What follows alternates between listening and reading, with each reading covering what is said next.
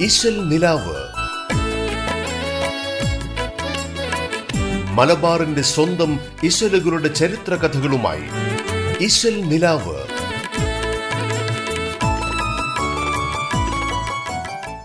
നമസ്കാരം.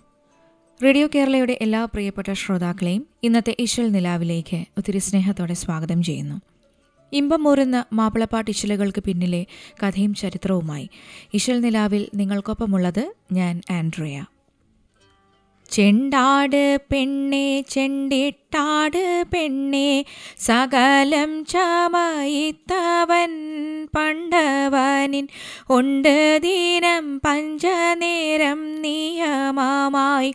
അമ്പോടെ കുമ്പിട്ടാടടി പെണ്ണെ ഉണ്ടവനോടണഞ്ഞന്തരം കാണുവാൻ ആശ വച്ചു കുമ്മി കളിച്ചോ ഏടി കുട്ടിച്ചോടിൽ അമർന്ന് താളുകുമോ? മട്ടം മതിൽ വരും പാട്ടാനേ ഏടി മേശം വരാതെ കുമ്മി പാടിക്കേടി സകലം ചമയിത്തവൻ അമ്പോടെ കുമ്പിട്ടാടിയിടടി പെണ്ണെ ആശ വച്ച് കുമ്മി കളിച്ചോടി. നിസ്കാര കുമ്മി എന്ന പാട്ടിന്റെ ആദ്യ വരികളാണ് ഇപ്പോൾ പാടിയത്. പദ്യരൂപത്തിൽ വന്നിട്ടുള്ള ഒരു കർമ്മശാസ്ത്ര രചനയാണ് നിസ്കാര കുമ്മി. ഇത്തരം വിഷയത്തെ ആസ്പദമാക്കി വന്നിരിക്കുന്ന രചനകൾ കൂടുതലും അറബി മലയാളത്തിൽ ഉണ്ടായിട്ടുള്ളത് ഗദ്യരൂപത്തിൽ തന്നെയാണ്. ഈമാനും ഇസ്ലാമും തുല്യ പ്രാധാന്യമുള്ള രണ്ട് പുറങ്ങളാണെന്നാണ് മാപ്പിളമാരുടെ വിശ്വാസം. അതുകൊണ്ട് തന്നെ പ്രാഥമിക പാഠശാലകൾ മുതൽ വിശ്വാസവും കർമ്മവും മാപ്പിളമാർ പഠിച്ചു തുടങ്ങുന്നു. പണ്ടുകാലം മുതൽ ഓത്തുപള്ളിയിലും മദ്രസകളിലും ഈ ഒരു രീതി തന്നെയായിരുന്നു പിന്തുടർന്നിരുന്നത്. ഓത്തുപള്ളിയിൽ പഠിപ്പിച്ചിരുന്ന ഒരു പുസ്തകത്തെക്കുറിച്ച് മാപ്പിള സാഹിത്യകാരനായ പൊന്മള അബ്ദുൽ ഖാദർ മുസ്ലിയാർ തന്റെ ഒരു ഗ്രന്ഥത്തിൽ ഇങ്ങനെ എഴുതിയിട്ടുണ്ട്. ഖുറാനേതര മതകാര്യങ്ങൾ പഠിക്കാൻ ഒരു തർജമ ഉപയോഗിച്ചിരുന്നു. ഇത് ഏതെങ്കിലും ഗ്രന്ഥത്തിന്റെ വിവർത്തനമൊന്നുമല്ല. അറബി മലയാളത്തിലുള്ള ഗദ്യഗ്രന്ഥങ്ങൾക്ക് പൊതുവിൽ പറയുന്ന പേരാണിത്. നിസ്കാര കണക്കെന്നാണ് പ്രസ്തുത തർജമയുടെ പേര്.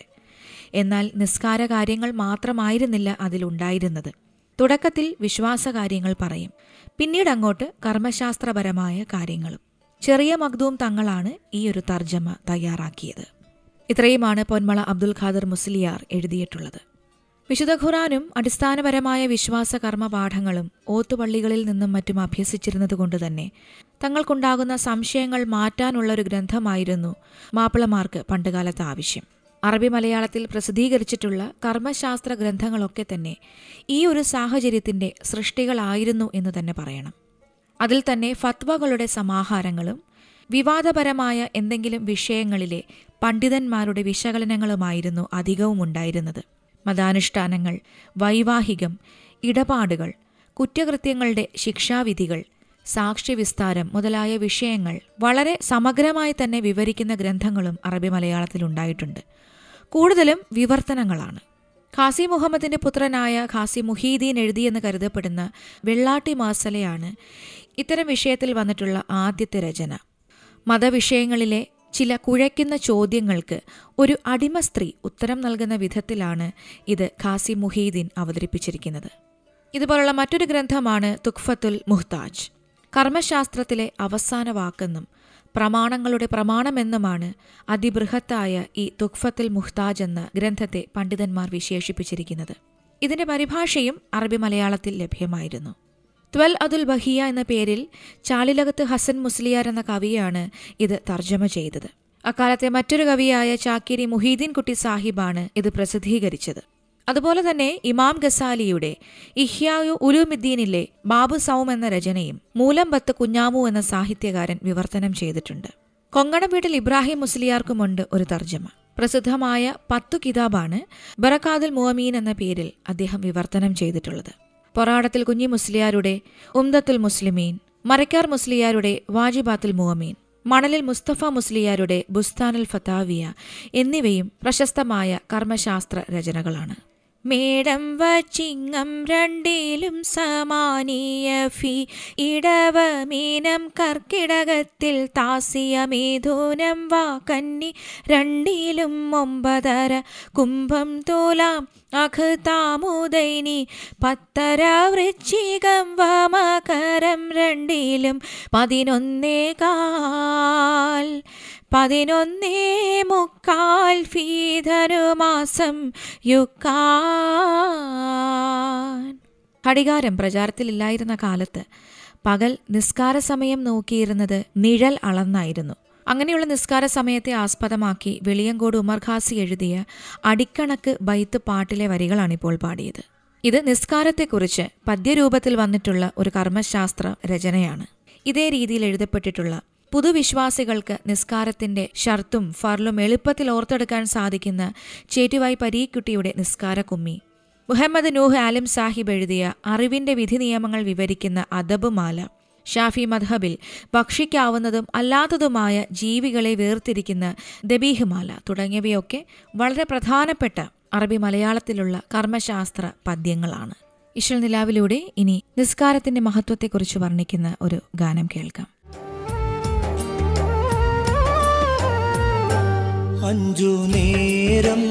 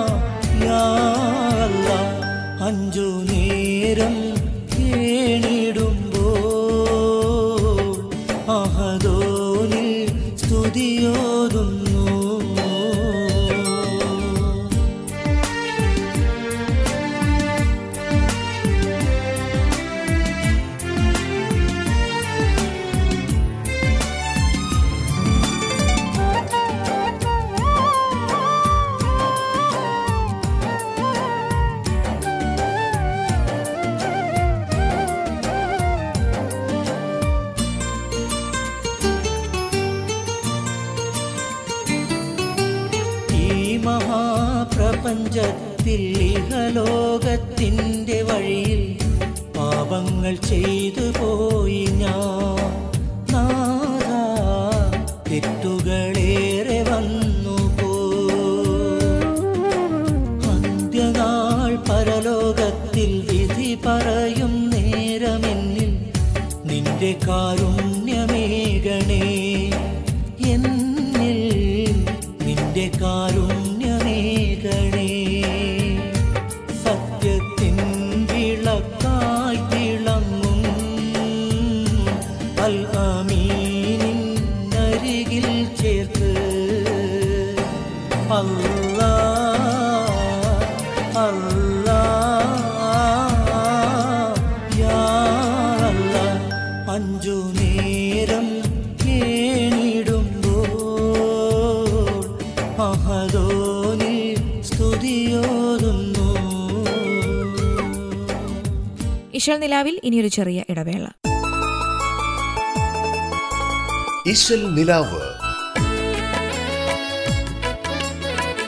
മലബാറിന്റെ സ്വന്തം ഇശലുകളുടെ ചരിത്ര കഥകളുമായി ഇശൽ നിലാവ്.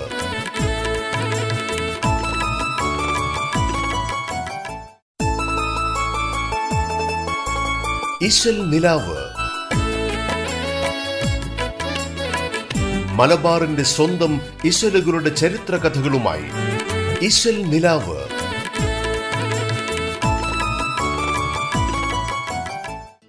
ഒരിക്കൽ കൂടി തിരിച്ചു വരാം ഇഷൽ നിലാവിലേക്ക്.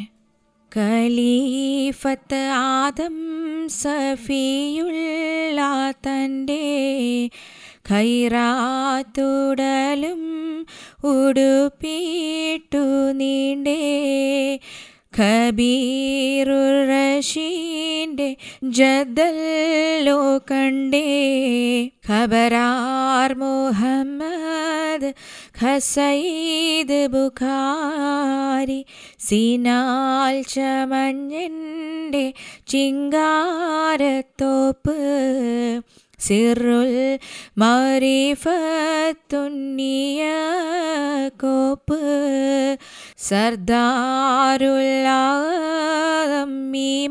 സർദാരുല്ലാമെന്ന് വീർപ്പ് സനദുൽ ഗയാത്തും ബിഫാത്ത് ബുരീ. പ്രസിദ്ധ മതതാത്വികനായിരുന്ന ഷെയ്ഖ് ബുഖാരിയുടെ ജീവിതാപദാനങ്ങൾ വിവരിക്കുന്ന ബുഖാരി മാലയിലെ വരികളാണിപ്പോൾ പാടിയത്. സാധാരണ മാല പാട്ടുകളിൽ നിന്നും വളരെ വ്യത്യസ്തമായിട്ട് അറബി ഭാഷയിലെ അലിഫ് മുതൽ യാ വരെയുള്ള അക്ഷരങ്ങളുടെ പേരിലാണ് ഇതിലെ ഓരോ നാല് വരികളും എഴുതിയിട്ടുള്ളത്. ഇത് ഇച്ചമസ്താന്റെ രചനയാണ്. സൂഫി കവികളെ ഓർമ്മിപ്പിക്കുന്ന തരത്തിൽ മതിലുകളിലും വാതിൽപാളികളിലുമൊക്കെ കവിത കുറിച്ചു വെച്ച പണ്ഡിതനാണ് ഇച്ച അതും വളരെ നിഗൂഢമായ കവിതകൾ. പഠിക്കും തോറും ആഴങ്ങളിലേക്ക് ഇറങ്ങിച്ചെല്ലാനുള്ള മനുഷ്യസഹജമായ ത്വര ഇച്ഛയെ തമിഴ്നാട്ടിലെ തെനാലിയിലാണ് എത്തിച്ചത്. അവിടെയുള്ള തക്കിയുദ്ദീൻ ലബ്ബ എന്ന ആചാര്യന്റെ സഹായത്തോടെ പുതിയ പുതിയ കാര്യങ്ങളിൽ ആഴത്തിലുള്ള അറിവുകൾ അദ്ദേഹം നേടി. പിന്നീട് ലോകം കാണുന്നത് ജലാലുദ്ദീൻ മസ്താനെ ബൈത്ത് ചെയ്ത് അദ്ദേഹത്തിന്റെ ശിഷ്യത്വം സ്വീകരിച്ച ഇച്ച മസ്താനെയാണ് തന്റെ മുന്നിൽ തുറന്ന വാതിലിലൂടെ തസവുഫിലേക്ക് കാലെടുത്ത് വെച്ച ഇച്ച പറയുന്ന വാക്കുകൾക്കും ഒരു മിസ്റ്റിക് സ്വഭാവം അതോടെ കൈവരാനും തുടങ്ങി. സഞ്ചരിച്ച വഴികളിലെ പാറകളിലും പീഡികത്തിണ്ണയിലും പള്ളികളിലുമൊക്കെ ഇച്ച തന്റെ വരികൾ കുറിച്ചിട്ടു. അങ്ങനെ പതിനഞ്ച് ലക്ഷത്തിലധികം വരികൾ അദ്ദേഹം പാടിയും എഴുതിയും ശിഷ്യന്മാരിലേക്ക് എത്തിച്ചു എന്നാണ് ചരിത്രത്തിലുള്ളത്. അതിൽ തന്നെ പൂക്കളെക്കുറിച്ച് പരാമർശിക്കുന്ന പൂപ്പയച്ചിൽ ആകാശത്തെക്കുറിച്ച് പരാമർശിക്കുന്ന മാനപ്പയച്ചിൽ പക്ഷികളെയും മൃഗങ്ങളെയും കുറിച്ച് പറയുന്ന പക്കിപ്പയച്ചിൽ ഭൂമിയെക്കുറിച്ച് പരാമർശിക്കുന്ന തായ് പയച്ചിൽ എന്നിവയും ഉൾപ്പെട്ടിരിക്കുന്നു. ഇച്ചമസ്താന്റെ വളരെ പ്രശസ്തമായ കുറച്ച് വരികൾ പാടാം. കുന്നാനമേലഷ്ടം കുതിരത്ത് കൊണ്ടുടമ കുൻ കൗന്യക്കൂനല്ലടി. കുനി മുഹമ്മദ് റസൂലുല്ലാ തൻ വഹജിൽ ഒളി കൊണ്ടറപ്പല്ലേടി തന്നാൽ നികന്ത തിരു നൂറാന വാർത്തയിലും നീർത്തുന്ന കൂർത്തല്ലേടി താറ്റ് മാറ്റ് തരിപ്പെട്ട് തിരിപ്പെട്ട് മനഹോരദാത്തല്ലടി. താനോൻ പരം പെരിയ തനീമയ്ക്ക് കതിർഹം റഹമത്തമിൽ കല്ലേടി. കുന്നാനമേലഷട്ടം കൂതറത്ത് കൊണ്ടുടം കുൻ കൗന്യക്കൂനല്ലേടി വളരെ നിഗൂഢമെന്ന് തോന്നുന്ന ഈ വരികളുടെ അർത്ഥം ഇങ്ങനെയാണ്. കുൻ ആനമേൽ അഷ്ടം എന്ന വരികളിലൂടെ കവി നമ്മളോട് പറയുന്നത് പ്രപഞ്ചത്തിലെ സകലതും നിലകൊള്ളുന്നത് എട്ട് എന്ന അക്കത്തിലാണെന്നാണ്. എട്ടെന്ന അക്കത്തിൽ നിന്ന് മറ്റുള്ള അക്കങ്ങളെ നമുക്ക് ഊരിയെടുക്കുവാൻ സാധിക്കുന്നു. രസതന്ത്രവും ഗണിതശാസ്ത്രവും എട്ടെന്ന അക്കത്തോട് കടപ്പെട്ടിരിക്കുന്നു. അള്ളാഹുവിന്റെ കണക്ക് പ്രകാരം അവിടുന്ന് ഉണ്ടാകൂ എന്ന് കൽപ്പിച്ചപ്പോൾ ഉണ്ടായതാണത്രേ എട്ടെന്ന അക്കവും. ആ എട്ടെന്ന അക്കത്തിൽ നിന്നാണത്രേ പ്രപഞ്ചത്തിന്റെ ഉൽപ്പത്തിയും. ഈ വൃത്തത്തിലെ അടുത്ത വരികളിലൂടെ കവി പറയുന്നത് ലോകത്തിലെ സകല മനുഷ്യർക്കുമുള്ള മാതൃകാ പുരുഷൻ മുഹമ്മദ് നബിയാണെന്നാണ്. അവിടുത്തെ ജീവിതം നമുക്ക് മുന്നിൽ തുറന്നു വെക്കപ്പെട്ടതുകൊണ്ട് തന്നെ നാം ഇന്നും അദ്ദേഹത്തെ അനുകരിക്കുന്നു. പ്രവാചകന്റെ അനുയായികളായ നമ്മളെ സംബന്ധിച്ചിടത്തോളം പ്രവാചകനെ പോലെ ആവുകയല്ല വേണ്ടത്. മറിച്ച് പ്രവാചകൻ തന്നെയാവുകയാണ് വേണ്ടത്. അവിടുത്തെ ജീവിതം സാധാരണ മനുഷ്യരിൽ നിന്നും എത്രയോ വിദൂരതയിലുള്ള ഒന്നല്ല. മറിച്ച് ഏതൊരു വ്യക്തിക്കും സ്വാംശീകരിച്ചെടുക്കാൻ സാധിക്കുന്ന അത്ര ലളിതമാണ് പ്രവാചകന്റെ ജീവിതം. പ്രവാചകന്റെ മുഖത്ത് പ്രകാശിച്ച റബ്ബിനെ അറിയണമെങ്കിൽ നമ്മൾ മുഹമ്മദായി തീരേണ്ട ആവശ്യകതയെക്കുറിച്ചാണ് കവി ഈ വരികളിലൂടെ സൂചിപ്പിക്കുന്നത്. അതുപോലെ തന്നെ നമ്മൾ പ്രവാചകനായി തീരുമ്പോൾ നമ്മുടെ ഉള്ളിലേക്ക് പ്രവേശിക്കുന്ന വെളിച്ചം നമ്മെ കൂർപ്പിക്കുമെന്നും കവി എഴുതിയിട്ടുണ്ട്. അതായത് ഒരു കാൽപന്തിലേക്ക് കാറ്റ് നിറയ്ക്കുമ്പോൾ അത് അതിന്റെ യഥാർത്ഥ രൂപം കൈവരിക്കുന്നത് പോലെ. ആ ഒരു അവസ്ഥയിലാണ് മനുഷ്യൻ തന്റെ മഹത്വത്തെ തിരിച്ചറിയുന്നത്. ഒരുപക്ഷെ ഒരു അവസ്ഥയ്ക്ക് മുമ്പുള്ള ഞാൻ എന്ന സങ്കല്പം അഹങ്കാരമാവുമ്പോൾ ഈ ഒരു അവസ്ഥയിലെ എന്ന സങ്കല്പം ഉത്കൃഷ്ടമായ മറ്റൊന്നായി മാറുന്നു. ഈ അവസ്ഥയിലെ ഞാൻ എന്ന ചിന്താഗതിയെ കാരുണ്യത്തിന്റെ അധികാരമായിട്ടാണ് കവി നമുക്ക് മുന്നിൽ അവതരിപ്പിച്ചിരിക്കുന്നത്. അങ്ങനെ വിരുദ്ധത്തിന്റെ ഏറ്റവും അവസാനം എത്തുമ്പോൾ കവി ഹല്ലാജിന്റെ സിദ്ധാന്തത്തിലേക്കും കടക്കുന്നു. മനുഷ്യന്റെ ഏറ്റവും ഒടുവിലത്തെ അവസ്ഥയിൽ അവന്റെ ശരീരം തന്നെ ഇല്ലാതാകുന്നു. അപ്പോൾ അവശേഷിക്കുന്നതെന്തോ? അത് ദൈവത്തിലേക്ക് ലയിക്കുകയും ചെയ്യുന്നു. ഇത്തരത്തിൽ ഇസ്ലാമിക ആത്മീയ സംസ്കാരത്തിന്റെ വിവിധ തലങ്ങളെ സ്പർശിക്കുന്നതാണ് ഇച്ഛയുടെ വരികളും വിരുദ്ധങ്ങളും. ചരിത്രവും ആത്മീയജ്ഞാനവും ആന്തരികമായ ജ്ഞാനങ്ങളും സൂഫികളുടെ മനോഭാവങ്ങളും ആത്മീയ ഗുരുക്കന്മാരുടെ അവസ്ഥകളുമെല്ലാം അദ്ദേഹത്തിന്റെ വരികളിൽ കടന്നു വരികയും ചെയ്യുന്നുണ്ട്. ഇശൽ നിലാവിലൂടെ ഇനിയൊരു ഭക്തിഗാനം കേൾക്കാം.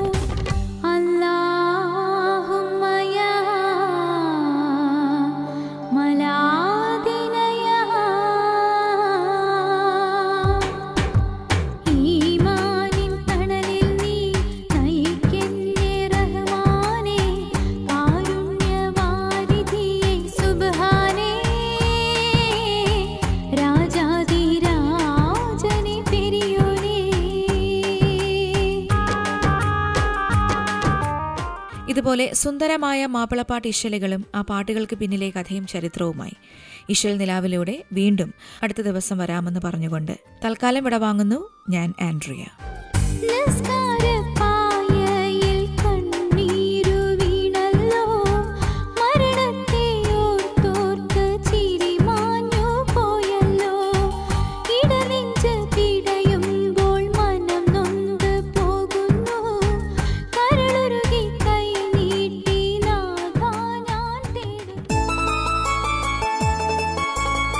സ്പെഷ്യൽ നിലാവ്.